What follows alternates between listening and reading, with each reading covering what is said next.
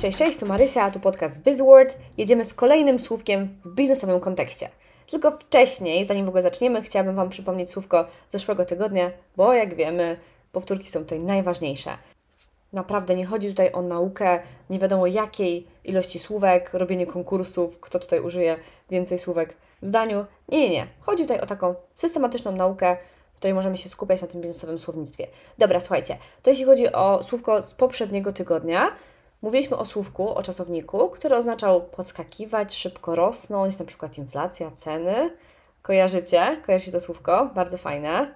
Ok, przypomnę. To skyrocket. To skyrocket. Tak, czyli to jest takie słówko, które jest stosowane w dyskusjach związanych ze wzrostami, z gwałtownymi wzrostami lub nagłymi. Ok? Mam nadzieję, że teraz zapamiętacie.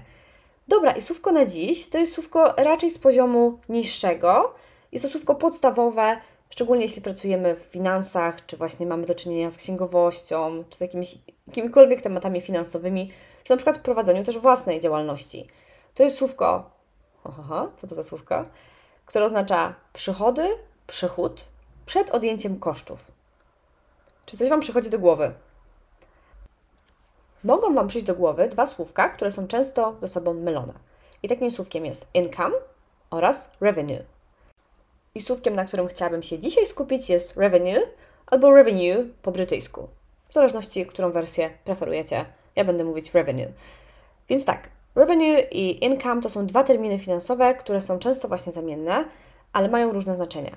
Revenue to jest taka całkowita kwota pieniędzy, którą firma, na przykład ja, zarabiamy ze sprzedaży swoich towarów, na przykład ze sprzedaży e-booków czy kursów językowych itd., tak ale przed uwzględnieniem jakichkolwiek kosztów. Więc jak ktoś mnie pyta, how big is your revenue, to ja wtedy myślę sobie o tym, ile ja zarobiłam tak, w danym miesiącu, ile nabiłam na tak zwaną kasę, powiedzmy. I ta osoba nie pyta mnie, jakie mam koszta, ile płacę podatku, ZUS-u i tak dalej, księgowej, tylko właśnie ile zarabiam z tych moich produktów. No ale jakby ktoś mnie pytał o to, ile faktycznie zarabiam do ręki, ile mogę sobie tutaj wydać na, nie wiem, jakąś nową torebkę czy sukienkę w Zarze, no to wtedy zapytałby mnie o mój income. Nie revenue, tylko income, bo jak wiecie, jak jesteście przedsiębiorcami, to już w ogóle, że pomiędzy revenue a income, no może być duża przepaść. Dlatego nigdy nie oceniamy osoby, przedsiębiorcy po jego, jej revenue. ok, dobra. To może jakiś inny, bardziej zaawansowany przykład z revenue? Ok? Dobra.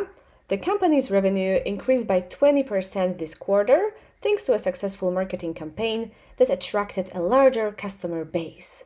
Czyli the company's revenue increased by 20% this quarter. Czyli co? Czyli po prostu przychody, przychód danego przedsiębiorstwa, danej firmy wzrósł o 20% w tym kwartale. Ok? Dobra, to jeszcze powtórkowo. Revenue o revenue, tak w brytyjskim, angielskim, to będzie przychód przed odjęciem kosztów, tak? Czyli to, co po prostu dostajemy, to, co wysyłamy księgowej co miesiąc, na przykład. A income to jest właśnie ten nasz dochód, czyli to, ile dostajemy do rączki. As simple as that. Mam nadzieję, że się podobało i teraz nie będzie żadnych wątpliwości, czy mówić właśnie o income, czy revenue. Wszystko jest clear, crystal clear. Dzięki, trzymajcie się i do następnego. Thank you.